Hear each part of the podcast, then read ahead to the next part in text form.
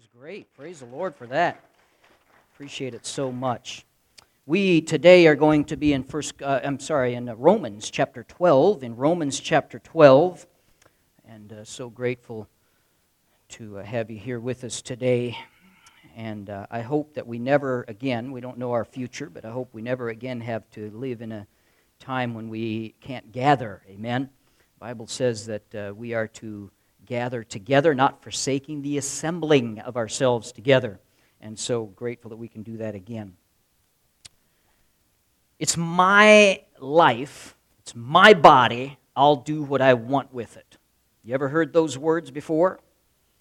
Say yes, I've had kids. uh, we've heard that usually if we've had kids. But the truth is that doesn't matter who we are, we are experts at claiming the deed on our body. Let me give you a couple of facts here every day, things that happen in your body. Every single day that you live, this happens in your body. Your heart beats 103,689 times. Your blood travels 168 million miles. You breathe 23,048 times. You eat three and a quarter pounds of food. If you're a teenager, you eat 18 pounds of food, but it depends on who you are. If you drink 2.9 quarts of liquids, if you're a woman, you utter 20,000 words. If you're a man, only 7,000 words because we can't get a word in edgewise. Amen? That's why. You move 750 muscles. Your nails grow 0.00046 of an inch. Your hair grows 0.017 of an inch. You exercise 7 million brain cells. That happens every day in your body. Now, let me ask you a question honestly now. How much of that are you responsible for? Maybe some of the thoughts and some of the different things, but most of these things are just happening.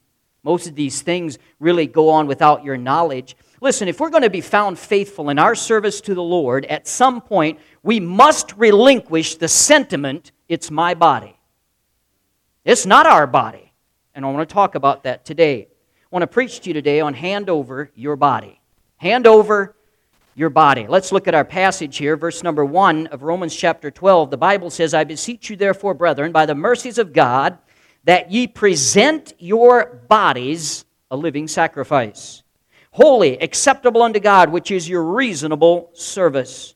And be not conformed to this world, but be ye transformed by the renewing of your mind, that ye may prove what is that good and acceptable and perfect will of God. Father, I pray today that you would help us as we look to your word for answers and look to your word for instruction for our life, then help us to be faithful to do it. We pray in Jesus' name, amen. Hand over your body. Now, up to this point in Romans, Paul has uh, discussed in chapter 1 through chapter 8, he's been talking about the principles of the gospel. And then in chapter 9 through chapter 11, he's talked about the problems of the gospel. Now he begins to deal with the practice of the gospel. This is his theme for the rest of the epistle of Romans. Now, it's helping, helpful for us to understand that belief is followed by behavior, or it certainly should be. Doctrine is followed by deeds. It's a great thing to know the Bible and to know what it says and to get into the Bible and learn about what the Bible says, but we need to live it out in our daily lives. I want to look at these two verses today and see how the Christian is challenged and how the Christian is changed. Looking first of all how he is challenged. The challenge today here has to do with our body. This is vital for us in the practice if we want to live a victorious Christian life. Hey, it's great to know the truths of the first 11 chapters, and it's great to know all the principles of the gospel. Uh, listen, if we understand the fact in chapter 3, verse 23, for all have sinned and come short of the glory of God, we've got to recognize that. We must understand that uh, so that we can really, as a baseline to, to all of our beliefs, we must realize and recognize our need. We have to realize our complete inadequacy and then Christ's answer to that need on the cross of Calvary. Uh, then we see here the body is a sacrifice. Now, God will not coerce you into presenting your body. That's clear all throughout the Bible. It's not like the, the wild Mustangs of yesteryear that would be uh, caught, chased down, and, and roped and caught and corralled and then trained and forced to obey their master. No, the Bible here says that God beseeches us. The word there is parakaleo. It means to call for, to beg, or entreat. God wants a voluntary sacrifice. He makes it clear that for the believer, to present our bodies to God is the proper thing to do. Now, when you read your Bible, and you come across there's a lot of little tricks and hints to help us as we study our bible. One of the things that's helpful is if you see the word therefore in the bible to always look as to why what it's there for. Uh, there's a reason that therefore is therefore and so we want to look at that. And if you see the word therefore here uh, this verse it links god's desire for the believer's body with all the mercies of god that he has been describing in chapter 1 through chapter 11 and so he's been describing all these wonderful truths of the gospel. And then he says, therefore, uh, because of all that God has done for us, then he links here the believer's body with that. Hey, God has saved us from the penalty of sin. Amen.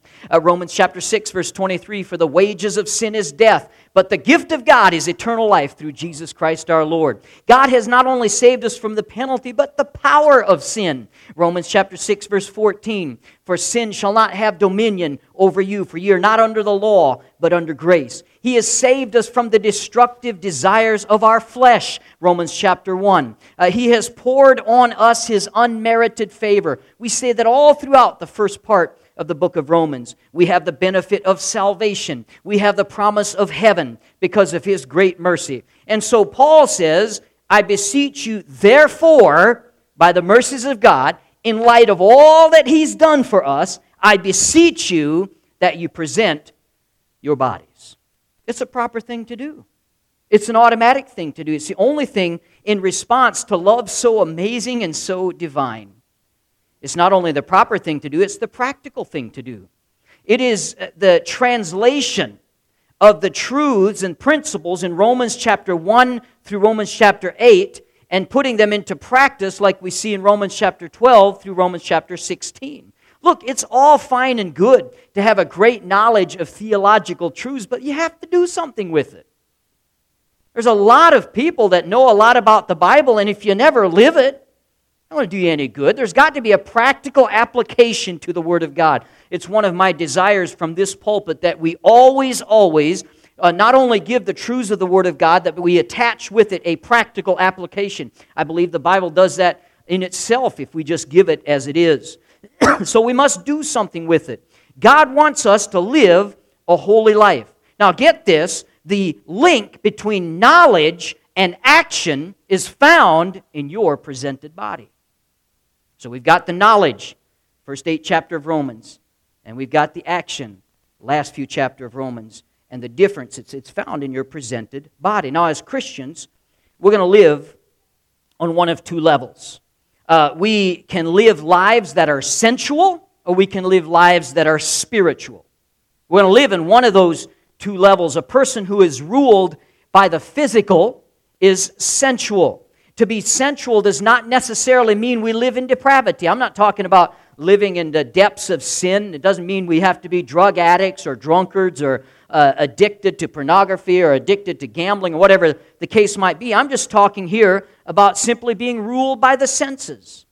I'm talking about people that are ruled by what they see, what they feel, what they hear, what they touch, what they smell. It is possible for a Christian to be sensual one that will not work on the bus because it's too hot. Don't go to church uh, because too tired. Will not work VBS because the kids are too smelly. Whatever the case might be, we come up with all kinds of reasons about why we don't want to do the work of God. Being a sensual Christian is living your life on the lowest possible level. You don't want to be a sensual Christian when your service is decided by what you feel or what is easy when I was growing up, after we got saved, after we were in church. In our house, the question was never asked, Are we going to church today? Never. Wasn't asked on Sunday morning, it wasn't asked on Sunday night, it wasn't asked on Wednesday night. Uh, we knew we were going to go to church. If the doors were open, we were there. I think sometimes we just drove by the church just to make sure nothing was going on there. You know, if somebody was cleaning, we'd show up. But no, I mean, it was, uh, it was set in stone. And it didn't matter. Hey, Dad, I don't feel good today. Got to go to church anyway. Remember, my mom's deciding factor was if you throw up, if you're sick enough. Mom, I feel sick today. Did you throw up? No. Then you're not sick enough. Let's get up and go to church. Or, Mom, I feel really sick today. Did you throw up? Yes, I did. Good. Now, don't you feel better? Now, let's go up and get to go to church. That's just how it was. Didn't matter how you feel. Didn't matter how uh, tired you were. We did.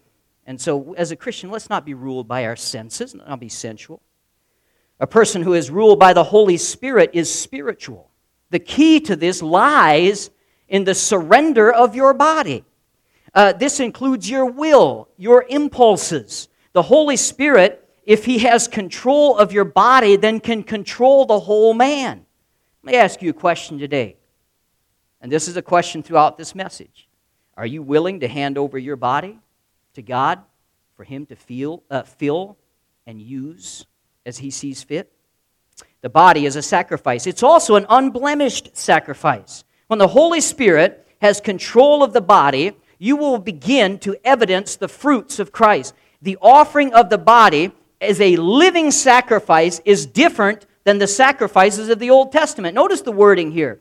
To give the your present your bodies uh, a living sacrifice. In the Old Testament, when an animal was sacrificed, it was dead. Amen. I mean, that's the, that was a sacrifice. Here, when the believer offers his body, it's all about living. By the way, that's when living really begins when we offer our body to Jesus Christ. Let him rule and reign in our lives. Presenting your bodies. This is interesting because it means that God's interested in you, not just what you can do for Him. A lot of people, sadly, church members, churchgoers, will do all kinds of work for God and never give Him their body, never give Him themselves. Hey, God's interested in your gifts, but He's more interested in you. I love the verse Paul wrote when he wrote uh, in his letter, I seek not you, I, I seek you, not yours. I love that verse. Seek you, not yours. Not after what you can do for me. I want you. And that's what God wants.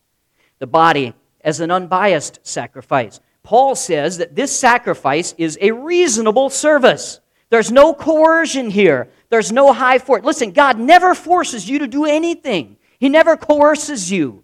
Uh, there's no forcing of the will. The text assumes here that we are reasonable people. That's who it's written to. This is written to reasonable people and that the reasonableness of this demand will be evident. It's a reasonable service. When I survey the wondrous cross on which the Prince of Glory died, my richest gain I count but loss and pour contempt on all my pride. Whether the whole realm of nature mine, that were an offering far too small. Love so amazing, so divine, shall have my heart my life, my all. Not only shall it have it, it demands our heart, our life, and all because of what He's done for us. And that's it, in a nutshell. Beseeched by the mercies of God, we submit to the logic of Calvary.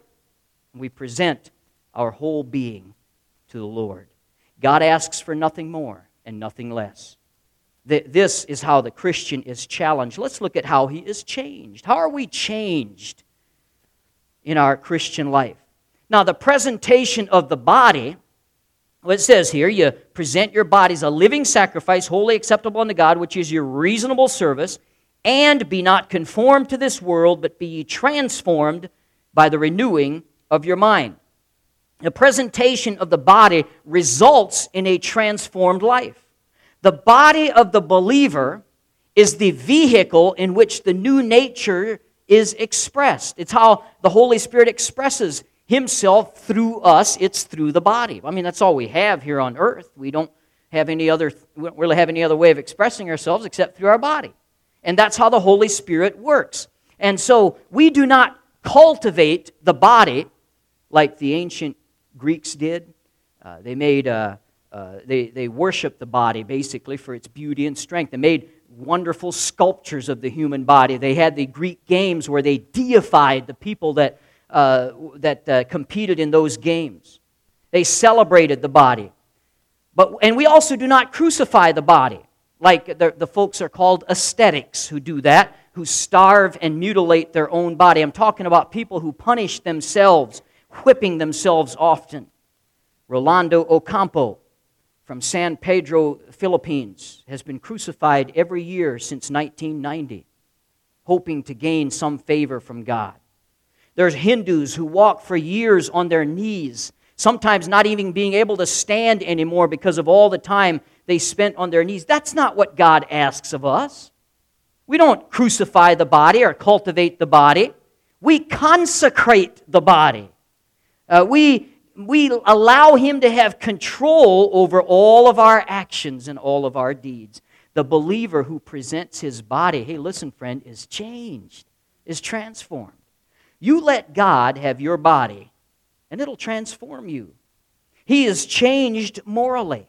The Bible says, Be not conformed to this world, in this verse here, verse 2. The focus is here on that which is external. Don't be fashioned by the world. Another way of putting it is don't let the world squeeze you into its mold. The world is not morally neutral. Can I say that again? The world is not morally neutral. The world is a wicked place. It actively works against our Christian faith. We are not like the people around us, unsaved, and we should not act like them. We must not try so hard to fit in to the society around us that we no longer think and act like a Christian. But what does this mean? We look at this command, which is entirely negative. Be not conformed to this world. Sometimes we can get the wrong idea. We might, from this, make a list of rules uh, that will separate us from regular society. In the past, uh, preachers have applied this verse to the big four sins drinking, smoking, dancing, playing cards. And you hear all the preaching against those in, in years past, or whatever pet sins that a preacher might have. Now, I'm not making an argument to condone any of those things, but sometimes our lists of don'ts in the Christian life will, will make a, basically will define us as a Christian by what we don't do. And that's not the purpose of Christianity. Christianity cannot be reduced to a set of rules. In fact, that's religion. That's exactly what religion is, is a list of rules and a whole list of I will nots or I, do, uh, I don'ts or not involved in this. We need to have standards. I'm 100% for standards. I believe in having strong standards for our families. But that's not what this verse is confined to when it says, be not conformed to this world. Second fallacy is we might think Christians ought to have nothing to do with the world at all. Now, I don't believe this for a minute. We're not to regulate ourselves to a monastery somewhere or go out way out in the wilderness and build a cabin and never see anybody, or go find a cave in some mountain somewhere and just live as a hermit. That's not what God has in plan for us. Whatever not being conformed to the world means, it can't be a call to run and hide as a Christian. So, if we're not talking about seclusion, what is Paul talking about when he says, Be not conformed to this world? Well, in answer, I'd like to look at two words in that uh, phrase here. Let's look at all, first of all, the world. Now, the world that's mentioned when he says, Be not conformed to this world, this is not talking about the third walk from the sun, our planet Earth that we live on. Uh, Paul is not saying here that we do not enjoy the creation that God has made the sunset, the stars, the sunrise. My, oh my, doesn't South Dakota have the most beautiful sunsets in the world? Amen? Love it.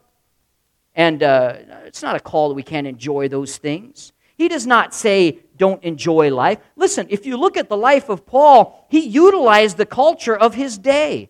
Uh, he focused on the major cities in his ministry uh, Jerusalem, Antioch, Corinth, Athens, Rome. Went to these different places. In 1 Timothy 4 4, he tells Timothy, For every creature of God is good, and nothing to be refused if it be received with thanksgiving. Paul in his day knew Greek, Arabic. He knew uh, Latin, Aramaic, I'm sorry. He knew Latin and Hebrew.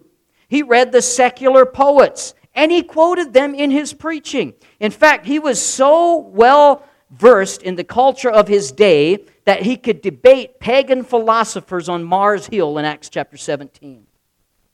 So, what's Paul warning us against?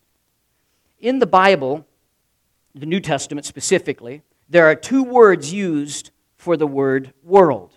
There are two words that are translated the word world. The first is cosmos, and that basically means what you see, the world around us.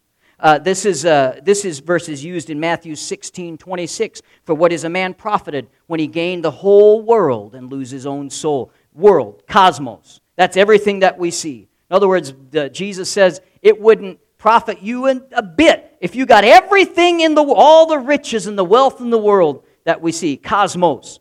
That's not the word that's used in this verse. Here the word is aion. It means a period of time or an age. Ryrie defines it as an organized system headed by Satan that leaves God out. That's a great description of our world today. There is an organized system. It is headed by Satan, who Jesus called the prince and the power of the air.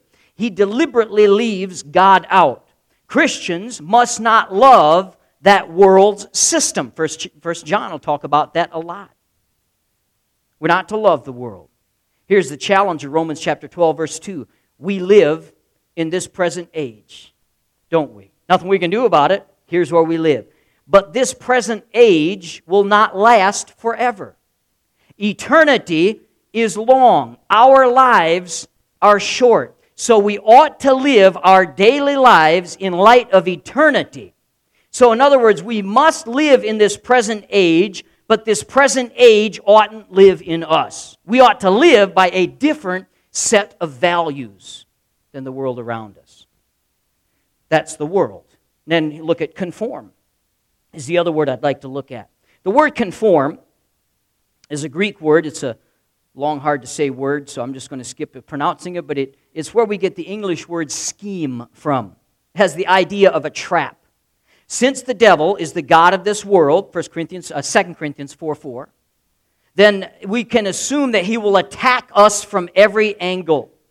The traps that he sets are designed to get us to think like the world around us, to change our way of thinking to the world's way of thinking. The word also means to fashion oneself according to.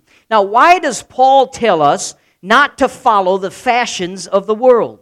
We're not to think or fashion ourselves according to the schemes of this age, is essentially what he's telling us there. The present world must not live in us. Well, for the Christian, the reason is obvious.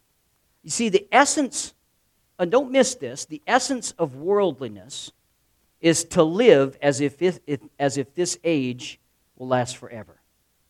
The essence of worldliness is to live like this is all there is. This is it.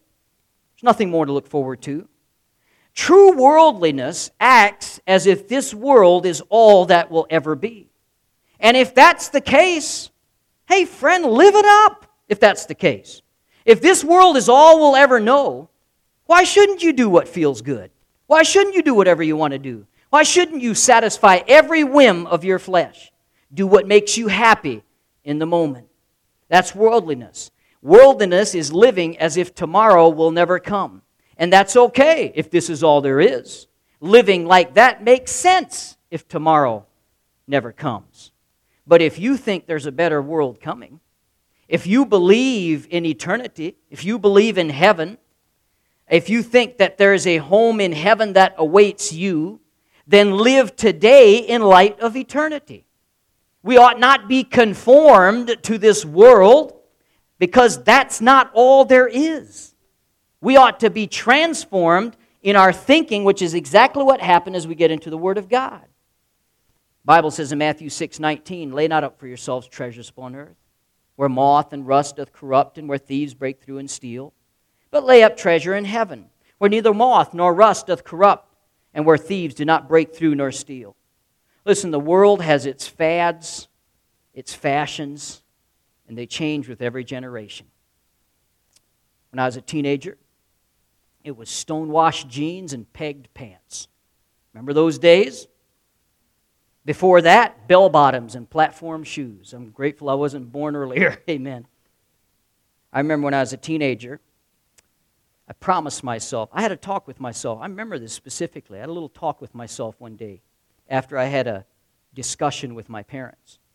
And they were wrong about fads and clothing stuff. And I had a talk with myself. I said, when I have kids of my own, I will be understanding of the day's fashions. I'm not going to fight them on it. I mean, I'm not talking about sin, but I won't resist things just because they're new. And then skinny jeans came along. Need we say any more after that? But the world, its mold, it puts pressure on us. The world wants us to fit in, not only in our dress, but in our diet. I remember when coffee was bad and bread was good. Now, coffee's good and bread is bad, and it just changes all the time, doesn't it? And it's not only matters of dress and diet, it affects us in our serious areas of our life morals, ethical standards, faith. All those things are affected. Listen, there was a time that no church, no church would uh, accept homosexuality as acceptable behavior. Now you've got preachers, ministers that are openly homosexual, and just churches accept them in. Uh, this, this, is, uh, this is what's called conforming to the world. We don't conform to the world's way of thinking if we're going to live for God. The world is human life and society with God left out. It is the devil's lair for sinners and lure for saints. He wants us to be lured into the world's way of thinking. The believer whose body has been laid on the altar for God will not be conformed to the world. See, it works together. You've already, in verse 1, given your body as a living sacrifice to the Lord. And so you cannot be conformed to the world because your body has already been given to the Lord. Be transformed, he says. We're morally changed. Our lives are not molded from without, or they shouldn't be. They should be molded from within the Holy Spirit of the Lord Jesus Christ. Jesus used an object lesson to drive this point home. He pointed in uh, Matthew 6 29, he pointed to the lilies of the field. And he says, Solomon in all his glory was not arrayed as one of these. it's interesting because Solomon's finery, everything that he had, he, that was put on from the outside. Uh, it was the, but the glory of the lily grows from within. That's what Jesus was trying to show here. As a Christian, our inward power to overcome the pressures of the world, hey, that comes from the Holy Spirit. And it comes from inward. It's not an outward thing. It's because that power isn't in and of ourselves. Have you ever tried to defeat an addiction by yourself? You ever tried to overcome a major sin in your life by yourself? It's impossible to really overcome that without being empowered by the Holy Spirit. We're not to be molded by the world's morals, we're to set the standard for the world. Amen? That is uh, us being changed morally. Not only are we changed morally, we're changed mentally. Look what the Bible says Be ye transformed by the renewing of your mind. This is a call for a transformed life. Now, the Greek word translated transformed in this passage is found in only three other places in the New Testament. Two of them are found to describe the transfiguration of the Lord Jesus in Matthew chapter 17, verse 2, and in Mark chapter 9, verse 2. The, this word transformed is used to describe uh, Jesus at the transfiguration. Uh, the word is metamorpho. You probably recognize that because it's where we get our word metamorphosis from. To change into another form is what transformed means. Now, the best example we have is the butterfly. I don't know if you've ever seen this happen, maybe on television, or you've seen it on uh, a video of some sort, or maybe you've seen it in real life. But the creature that enters the cocoon is ugly. They're not good to look at about a caterpillar, slimy, sometimes furry. Nobody, nobody looks at a caterpillar and says, wow, look how beautiful. Nobody does that. He enters the cocoon and he's an ugly, unsightly creature. But he emerges beautiful. Why? Because there was a metamorphosis that happened in there. He is now, miss this, he's now unrecognizable for what he was because he's been metamorphosized, if that's a word. It's a beautiful butterfly. This is what the Holy Spirit wants to do in your life. He wants to change you. He wants to move you from what you were into the image of the Lord Jesus Christ. By the way, Romans 8 28 makes it clear that to do that, he sometimes brings negative things into your life. I, am sure you've all heard the story, so I, I, won't even use, I thought about using it as an illustration, but this is one that's been overdone. But you know the story about the boy who wanted to help the butterfly out of the cocoon? And so he cut it open very carefully to help it out, and it died because it needed the struggle to become what it was. That's all of us need that.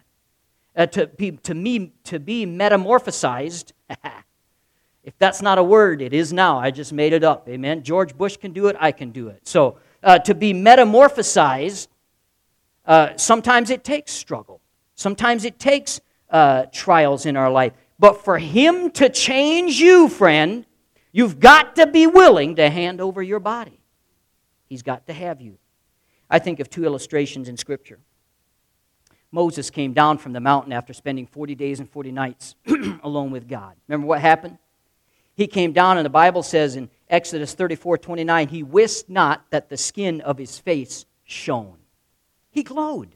Can you imagine that? Somebody's face glowed. The, then Stephen in the New Testament, when he was filled with the Holy Spirit, uh, faced the Sanhedrin, and the Bible says in Acts 6.15, they looking steadfastly on him saw his face as it had been the face of an angel. Doesn't tell us more than that, but I have to think that he also had a glow about him. Now, I don't expect that all of our faces ought to glow. Uh, our Christianity, though, I believe, should affect our face. Don't you agree? Listen, as God's people, we shouldn't walk around faces dragging, complaining all the time, acting like our mother in law moved in, acting like we're drinking pickle juice and vinegar all the time, and sour and mopey. We oughtn't be like that as God's people. We ought to be happy. We ought to, by the way, your face, did you know, is the index to the soul? That's all I can see uh, I look at your face, and that's all I have, really, to determine whether you're pleasant, whether you're having a good day, whether you're having a bad day, uh, what I'm about to expect with our conversation. That's all we have is the face. And so that ought to uh, be a testimony for the Lord Jesus Christ. Uh, Abraham Lincoln one time was asked to appoint a man to a high post in his government. And a- this was his response Abraham Lincoln, I don't like his face. You ever thought that about anybody? To be honest. Nobody in here, I'm sure. But you've thought about that. I don't like his face. I don't like her face. That's what Abraham Lincoln said. And the person that was trying to get this person instituted in the government responded, said, But surely the man isn't responsible for his face. Abraham Lincoln said, Every man over 40 is responsible for his face. That's profound. That's profound. Now, listen, the Holy Spirit does not just put makeup on your face, does not just put paint on the outside. The Holy Spirit works from within. He renews your mind, He transforms the soul, and He transforms you if you let Him, but you've got to give Him your body. Got to give Him your life, got to give Him your all. You're changed morally, you're changed mentally. He's also changed, the Christian, is motivationally. Look what the Bible says here that you may prove what is that good and acceptable and perfect will of God. Every Christian is responsible for finding the will of God in his life.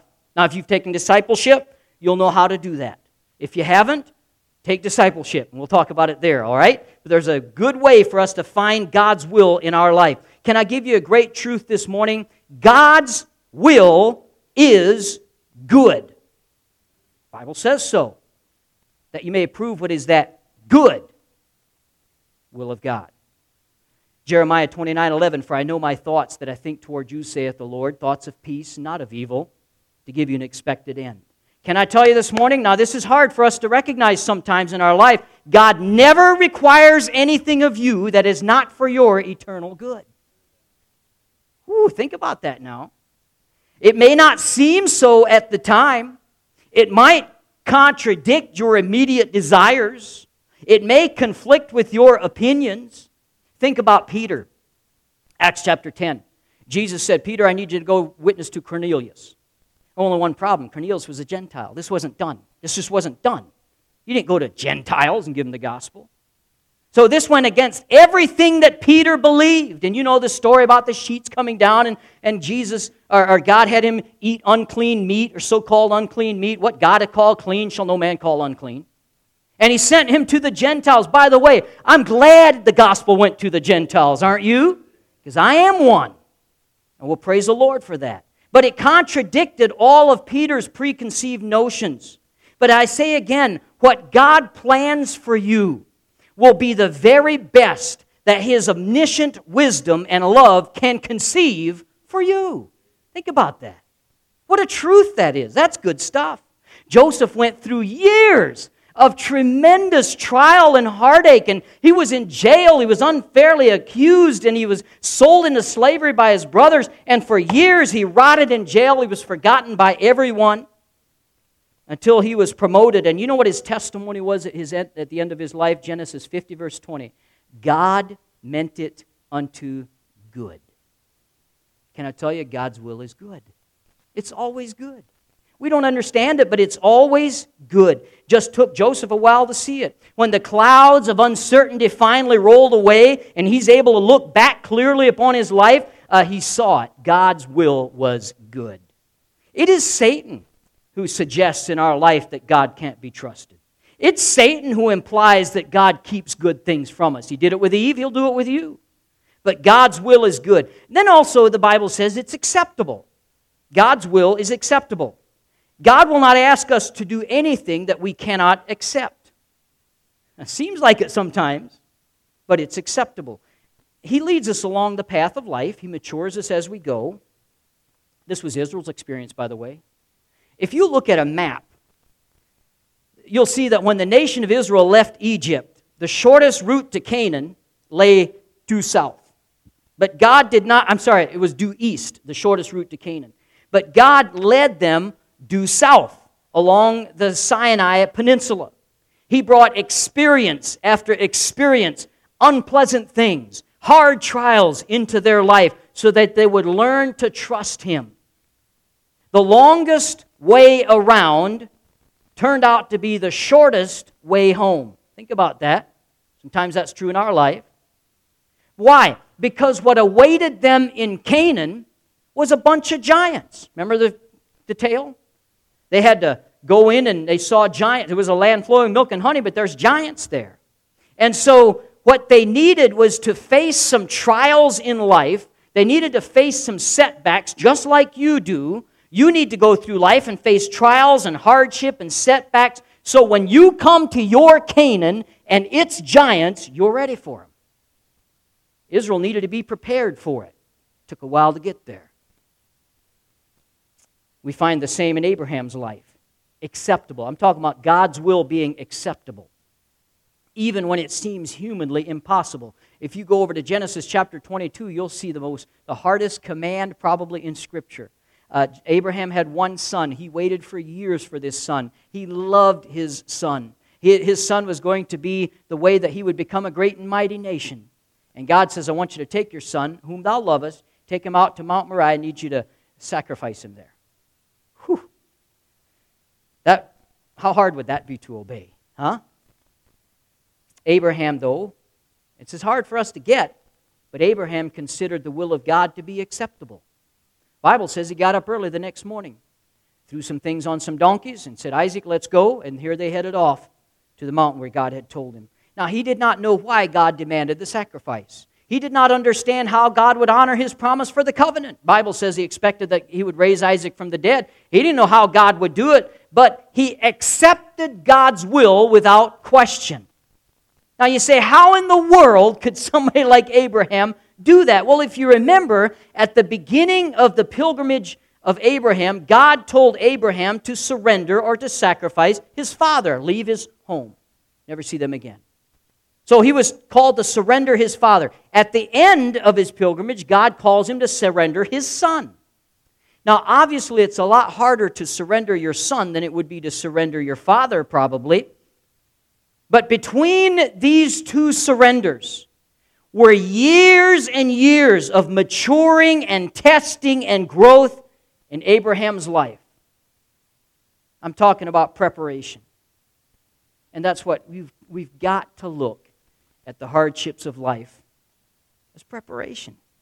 God's preparing you for something. It's not just an accident. His will is always acceptable. 1 John 5 3 says that God always sees to it that his commandments are not grievous. Listen, can I make a statement today? And, and let this sink into your mind. If God's will seems unacceptable to you, you are blindly overlooking something. Now, you might not see it for years. Joseph didn't. But if God's will seems unacceptable, there's something we don't know that God does. You know what it all comes down to? Trust. Trust. I don't fly too often. I don't mind flying. I'm not scared of flying. My wife hates flying, but I don't mind flying that much. And we'll, I'll go into a, on a plane, and I, I was sitting there one of the recent flights that I took, and I'm sitting in the back, and I got to thinking, man, here I am putting my, my whole faith and trust, my body, into the hands of a man that I've never met before. He's up in the, I've never seen him. I don't know who he is, don't know his name, don't know how old he is. He's some nameless guy up in the cockpit, and I'm putting all my faith and trust in him. You say, I can't trust God with my body. You do it all the time. We trust people with our body. Why not trust God with it? We have a hard time trusting Him because it's, uh, it's just not in our human nature to do so. But God never asks us to take a step for which we are not ready. His will is acceptable. Those people, and you, if you're one of them, who have presented their bodies a living sacrifice, will see this borne out in their life over and over again. God's will is acceptable. Sometimes we don't see it on the day of, but we'll see it later looking back. And then finally, verse 2 tells us that God's will is perfect. It's perfect. No, can I tell you today, no plan of yours can improve on God's plan. I used to tell this to teenagers all the time when I was a youth pastor. I would beg with them because I remember as a teenager, I, I mapped out my life often. I would think about my future and my marriage and my two kids that I would have, and, and I just thought about how everything would, it was all planned out. I mapped out my life. And, and uh, thankfully, when I was 16 years old, I went forward at a conference and I gave my heart and life to Christ. Said, "Whatever you want from me, God, that's it's yours. You can have my body." And I didn't always submit as I should have, but I tried my best to give God control of my life. And can I tell you today, if you're a young person in here, if you're an adult in here, God can do better with your life than you can. Oh, I've seen it over and over and over. I couldn't have dreamed all that God has done through my life. Let Him have it. It takes a little trust. It's hard for us, humanly speaking, to hand over our body. Say, preacher, if I hand over my body, then I can't do such and such anymore. That's probably right. I can't go here anymore. That's probably right. I can't hang around with this person. That's probably right. Trust God. Hand over your body. Just hand it over.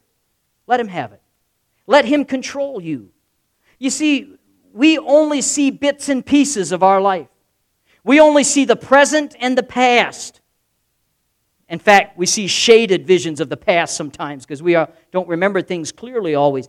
God sees everything. We measure things by the narrow horizon of our present vision. God sees your past, He sees your present, He sees your future, He sees it compared to eternity. He weighs all the actions and controls all the circumstances his will is perfect. Trust Him. Trust Him. You can, without hesitation, today, friend, hand over your body. You don't have to worry. God, it's not going to hurt you, it's going to help you if you turn over your body to God. Lord, if you tell me through your word or through the preaching of your word, if you tell me I'm not to do so and so, I won't do it. If I see something in the Bible that I'm not doing and it says to do, I'm going to do it. Just hand over your body. It's not that hard, it's not that difficult to just do what the Bible says and let God control you. You can, he can do more and will do more for you than you can ever conceive of yourself. I don't know where you are this morning, friend. I don't know to what extent that you have presented your body. Maybe you haven't at all. I don't know where you are in the, in the journey of, of transformation and being renewed uh, in, in your mind. Maybe you have too much allowed the world to conform you into its image. Today, settle that with the Lord. As to have every head bowed, every eye closed, while the pianists come forward and give you an opportunity uh, to respond to the word this morning. Listen, I don't know how God is.